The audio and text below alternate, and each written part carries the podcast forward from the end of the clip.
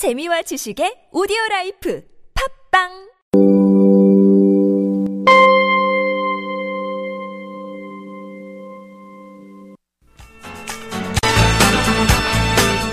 지금부터 펼쳐지는 10분간의 강의가 여러분과 자녀들의 행복 지수를 바꿀 수도 있습니다.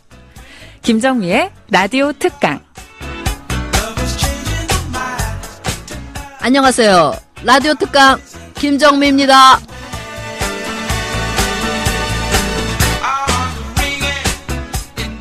오늘의 특강은 첫 번째 시간으로 감정 노동에 대한 이야기를 듣고자 합니다. 생소하시다고요? 예.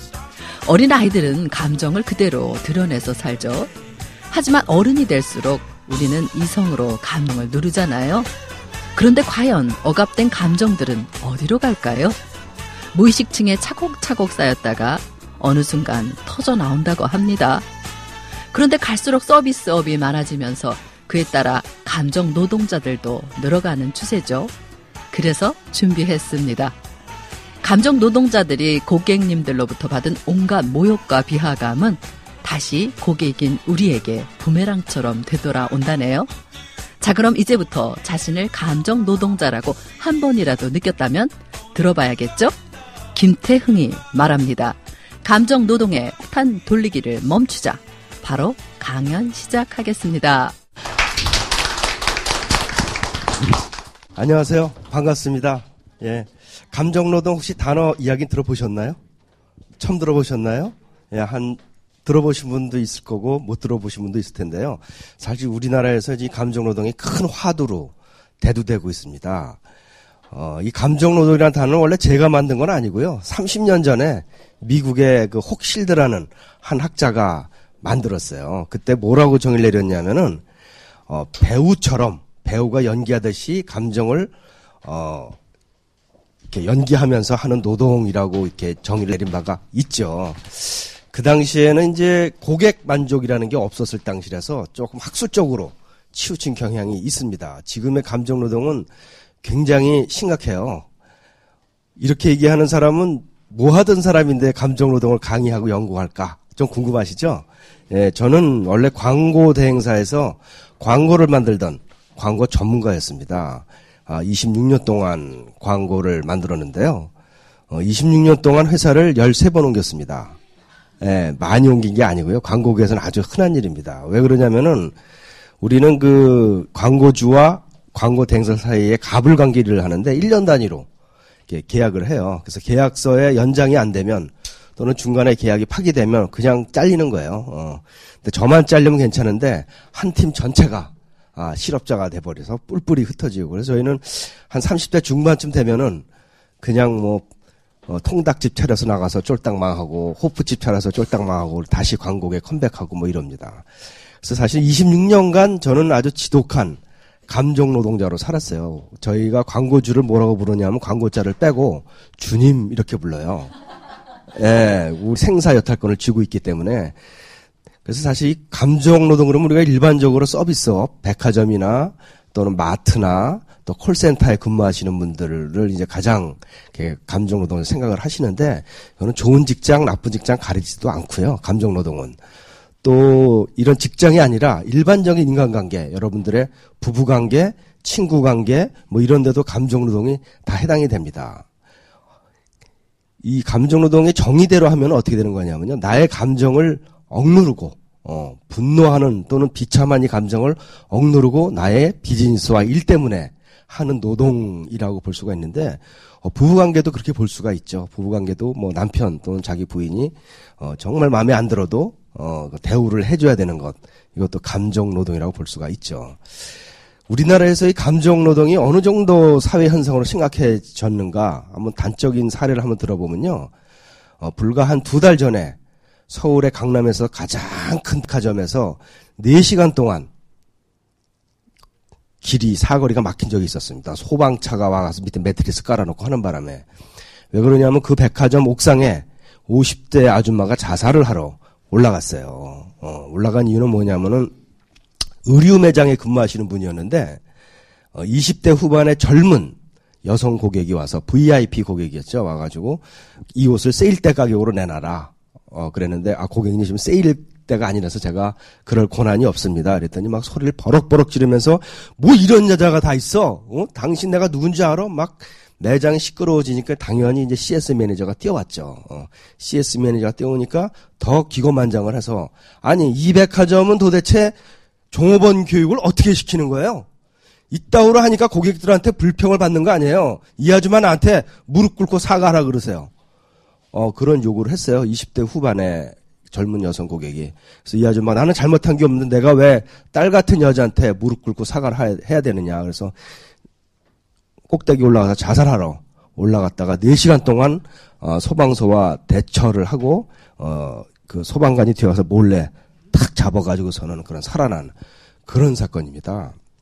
이런 얘기하면은 아 그건 너무 극단적인 사례 아니야 이렇게 얘기하시는데 전혀 그렇지 않습니다. 많은 백화점에서 또는 마트에서 실제로 자살 사건이 굉장히 많이 일어나고 있고요. 그 배경에는 어, 겉으로 드러나는 원인은 뭐 다른 원인들이 있을 수 있겠지만 그 깊은 배경에는 감정 노동이 자리 잡고 있다고 많은 사람들이 이야기하고 있습니다. 근데 제가 사실 한 4년 전에 이 감정노동 연구소를 세워가지고 제가 감정노동 강의를 합니다. 이렇게 다니면요. 아무도 이 감정노동을 몰랐어요. 그래서 명함을 드리면은, 어, 감정노동? 도자기 감정하시나요? 뭐 이런 분도 있었고, 아, 이 건축물 부동산 감정하시나요? 뭐 그것도 노동이죠. 뭐 한참 걸어 다녀야 되고 이러니까 뭐 그렇게 말씀하시는 분도 있고 그랬었는데요. 예, 극적으로 이 감정 노동이 대한민국에서 이 굉장히 이슈화되는 사건이 벌어집니다. 작년 5월에 라면 상무 사건이라는 거죠. 어, 서울서부터 비행기, 미국까지 비행기 타고 가는데 어, 거의 미국에 다가가가지고 어, 아주 대기업에 다니는 상무님이었는데 라면을 끓여오라고 어, 얘기를 했는데 사실은 라면 끓여오는 게 우리 이코노미 클래스 그 타는 사람들은 구경도 못 하고요. 비즈니스 클래스 이상에서만 이제 라면을 끓여줍니다. 라면 끓여오라 그러는 라면이 맛이 없다고 세 번을 바꾸고 어, 결국에는 세 번째도 바꿔서 맛이 없다고 그래서 잡지를 들어서 그 여승몬의 얼굴을 가격을 합니다. 그래서 이제 그 기장이 미국 경찰에 고발을 하게 되고 미국에 그 사람이 내리지도 못하고 한국에 돌아오게 되죠. 그때부터 전 방송이 거의 한 6개월 동안을 감정 노동을 시리즈로 어, 쏟아내고 뭐 각종 고발 프로 뉴스 뭐 해서 물론 이제 그 방송에서 기자분들이 이 감정 노동을 알고 있었지만 크게 이슈화하지는 않았었습니다. 않았었는데 그 사건 이후로 모든 사건이 일어나면은 감정 노동 연결을 시키고 그러면서 대한민국의 이 감정 노동이 굉장히 심각하다는 그런 경종을 울리게 된 그런 기념비적인 사건이죠. 예. 그 사건 뒤로는 제가 이제 이렇게 인사를 드리면은 제가 감정노동연구소 소장입니다. 그러면 아, 이 사회를 위해서 정말 좋은 일 하시네요. 하시는 분들이 정말 많이 늘어났고요. 어, 그 덕에 또 여러분들 이렇게 경기방송에서 여러분들 이렇게 만나게 된 것 같습니다. 대한민국에서 이게 어느 정도 심각하냐면요.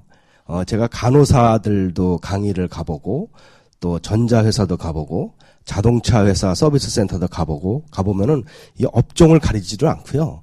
남녀노소를 가리지가 않습니다. 이 감정노동 그러면 대부분 여성분을 생각을 많이 생각을 해요. 이런 좀 마트 같은데 이제 캐시어분들이 여기 보니까 영화 카트라는 이제 영화 거기도 감정 노동자를 주로 다룬 건데 여성분을 주로 생각을 하는데 어, 남자들도 굉장히 심각합니다. 어, 여러분 대표적으로 그 휴대폰 고장이 나거나 전자제품 고장이 나서 전자제품 회사에 수리하러 가신 적 있으실 거예요. 가보면 거기 기사분들 매장까지 뛰어나와 가지고 막 그냥 아예 막 어마어마하게 친절하게 하는 거 다 경험해 보셨을 거예요. 그 놀라운 친절에 깜짝 놀래죠. 백화점의 친절은 저리 가랍니다. 저리 가라요. 그분들 더 이상 그 기술을 팔아서 돈을 버는 기술 노동자나 지식 노동자가 아니고요. 바로 감정 노동자들이에요. 그리고 이제 그걸 고치고 나오면 또 한번 깜짝 놀라죠. 전화 바로 옵니다. 만족도 조사. 어, 회사별로 틀리지만 어, 뭐 10점 척도 또는 5점 척도로 해서 그 한두 번씩은 고민해 보셨을 겁니다. 이거 만점 줘야 돼, 4점 줘야 돼, 뭐 이렇게. 예. 그 점수가 낮으면 그분들 인사상의 불이익, 뭐 보너스가 깎인다거나 뭐 여러 가지 불이익이 돌아가기 때문에 그런 시스템적으로 꼼짝하지 못해요. 세 번째 놀랄 일은요. 그 많은 서비스 센터, 어, 우리나라의 최고의 기업이라는 뭐 대부분의 서비스 센터의 직원들이 그 회사의 명찰을 달고 있어도 그 회사 소속이 아니라는 겁니다. 전부 다 아웃소싱의 100%. 어, 아웃소싱이기 때문에 여러분 그 은행이나 이런 데 전화 걸어보시면 무지하게 친절하게 받잖아요. 뭐 대형은행. 네, 아무개 은행입니다. 그 사람이 그 아무개 은행의 소속일까요? 아닙니다. 콜센터의 90%가 아웃소싱이에요. 그 회사 소속이 전혀 아닙니다. 여러분들은 전부 다 속고 있는 겁니다. 외주처 직원들이 전부 다 일을 하고 있는 게 바로 감정노동의 현장입니다. 아까 처음에 말씀드린 그 옥상에 올라간 그 아줌마, 자살하러 올라간 아줌마. 그 젊은 여직원, 여, 여성 고객이 와가지고, 아니, 이 백화점은 어떻게 고객을, 어떻게 저 감정 노동을 시키길래, 어떻게 고객 만족 교육을 시키길래 이따위로 합니까? 라고 막 소리를 버럭버럭 질렀는데, 그 아줌마가 그 백화점 소속일까요? 아니에요. 명찰에는 다 대형 백화점, 대형 마트 이렇게 달고 있지만, 어, 평균적으로 83%가 어, 비정규직이거나 아니면 외주처 직원이거나 파견직 직원입니다. 즉 감정 노동의 문제는 이 고용의 문제, 즉 비정규직 또는 어, 파견직 또는 아웃소싱 이 문제와 띄어서 생각할 수가 없어요. 어, 우리나라 비정규직이 벌써 지금 천만 명 거의 가까이 가고 있고 산업 구조 자체가 그리 가고 있지 않습니까?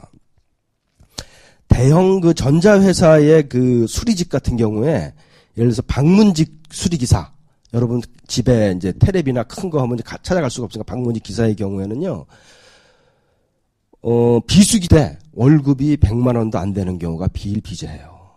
예, 그 성수기 때 버는 돌로 이렇게 저 이렇게 같이 나눠서 이렇게 사는 그럽니다. 어, 전자회사 사건 중에 유명한 사건이 하나 있어요. 개똥녀 사건이라고, 어, 어떤 사건이냐면, 강남에 사시는 사모님이었는데, 로봇 청소기를 사가신 거예요. 고객님께서 로봇 청소기를 사갔는데, 전화가 왔어요. 이 사기꾼들아, 이거 문제를 처리해라라는 거예요. 그래서, 무슨 일입니까, 고객님? 그랬더니, 그 로봇 청소기가 개똥을 청소해가지고, 예, 개똥이 막 브러쉬에 막 범벅이 되고 바닥에 막 그 뭐 개판이 됐을 거 아닙니까? 개똥 청소해 놔라라는 겁니다. 아, 고객님 그것은 기계의 문제가 아니라 고객의 과실이기 때문에 어쩌고저쩌고 했더니 이 사기꾼들아 너희들 광고할 때 뭐라 그랬어? 인공지능이라고 하지 않았어? 알아서 피해가고 알아서 청소하고 어? 그렇게 팜플렛에 써 있다. 그럼 개똥이면 알아서 피해가야 될 거 아니냐? 아, 이제, 아, 인공지능이라는 그런 뜻이 아니고요. 뭐, 어떻게 더 난리가 난 거예요. 너네들 아웃소스인 거 내가 알고 있어. 너네 회사 올해 말 연라, 연, 연말에 계약 만료되는데 내가 너네 회사 잘라버리겠어. 이거 처리 안 해주면 내가 그렇게 해버리겠어. 협박을 하니까 할 수 없이 그날따라 재수 없이 제비 뽑, 제비 뽑기 걸린 기사가 아, 그 집에 방문하러 갑니다. 그 기사는 한 네 번 정도, 다섯 번 정도 죽는데요.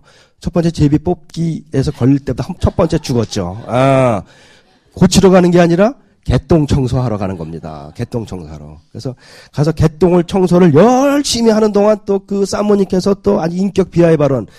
이런 버러지 같은 인간들이 말이지 인공지능이라고 광고를 해가지고 우리 집안에 이렇게 개판을 만들어 놓고 막 그냥 그 한 시간 가까이 청소하는데 막 인격 비하의 발언. 얼마나 사람이 사실 몸으로 맞는 것보다 어, 가슴, 으로 맞는 게 더 힘든 거거든요. 예. 웃을 일이 아닙니다. 심각해요. 김태흥의 감정 노동 이야기는 계속됩니다. 지금까지 김정미였습니다.